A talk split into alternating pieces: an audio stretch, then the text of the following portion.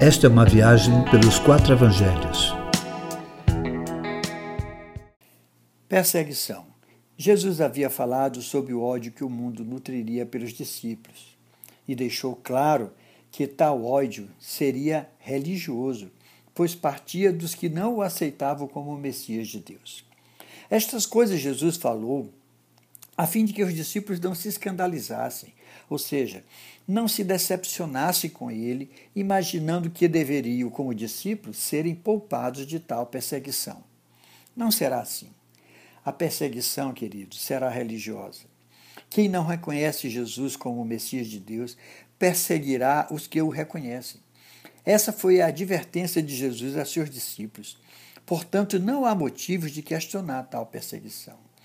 Os discípulos, por não participarem da religião oficial, não seriam aceitos nas sinagogas. Seriam perseguidos até as últimas consequências. Alguns seriam mortos e os que o matarem o farão crendo que estarão fazendo um serviço a Deus.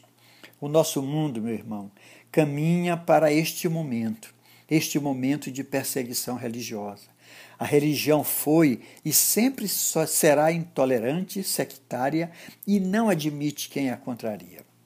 A angústia tomava conta dos discípulos, pois Jesus dizia que estava indo embora. Mas também eles eram estimulados a compreenderem a necessidade dessa partida, pois só assim teriam a companhia do outro Consolador. Este Consolador também teria a missão de convencer o mundo do pecado, da justiça e do juízo. Convencer o mundo do pecado é estabelecer na consciência de todos que somos pecadores, que o pecado é real e não é uma invenção de religiosos para controlar o ser humano. Convencer a justiça é fazer conhecido que Jesus é a justiça de Deus, que nele foi realizado tudo o que era necessário para restaurar o relacionamento do homem com Deus.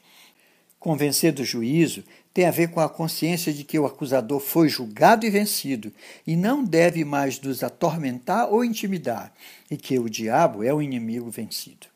Este mesmo Consolador, o Espírito de Deus, tem a missão de nos guiar a toda a verdade, pois muito do que Jesus ainda poderia nos ter dito não foi possível, pois não seria compreendido pelos discípulos. O Consolador não fará demonstrações de poder para evidenciar a si mesmo, mas falará do que ouviu do próprio Jesus. Ele glorificará a Jesus, ele fará Jesus visível em nós. A boa notícia é que qualquer perseguição que soframos por amor a Jesus e a sua palavra, teremos nela a companhia do Consolador.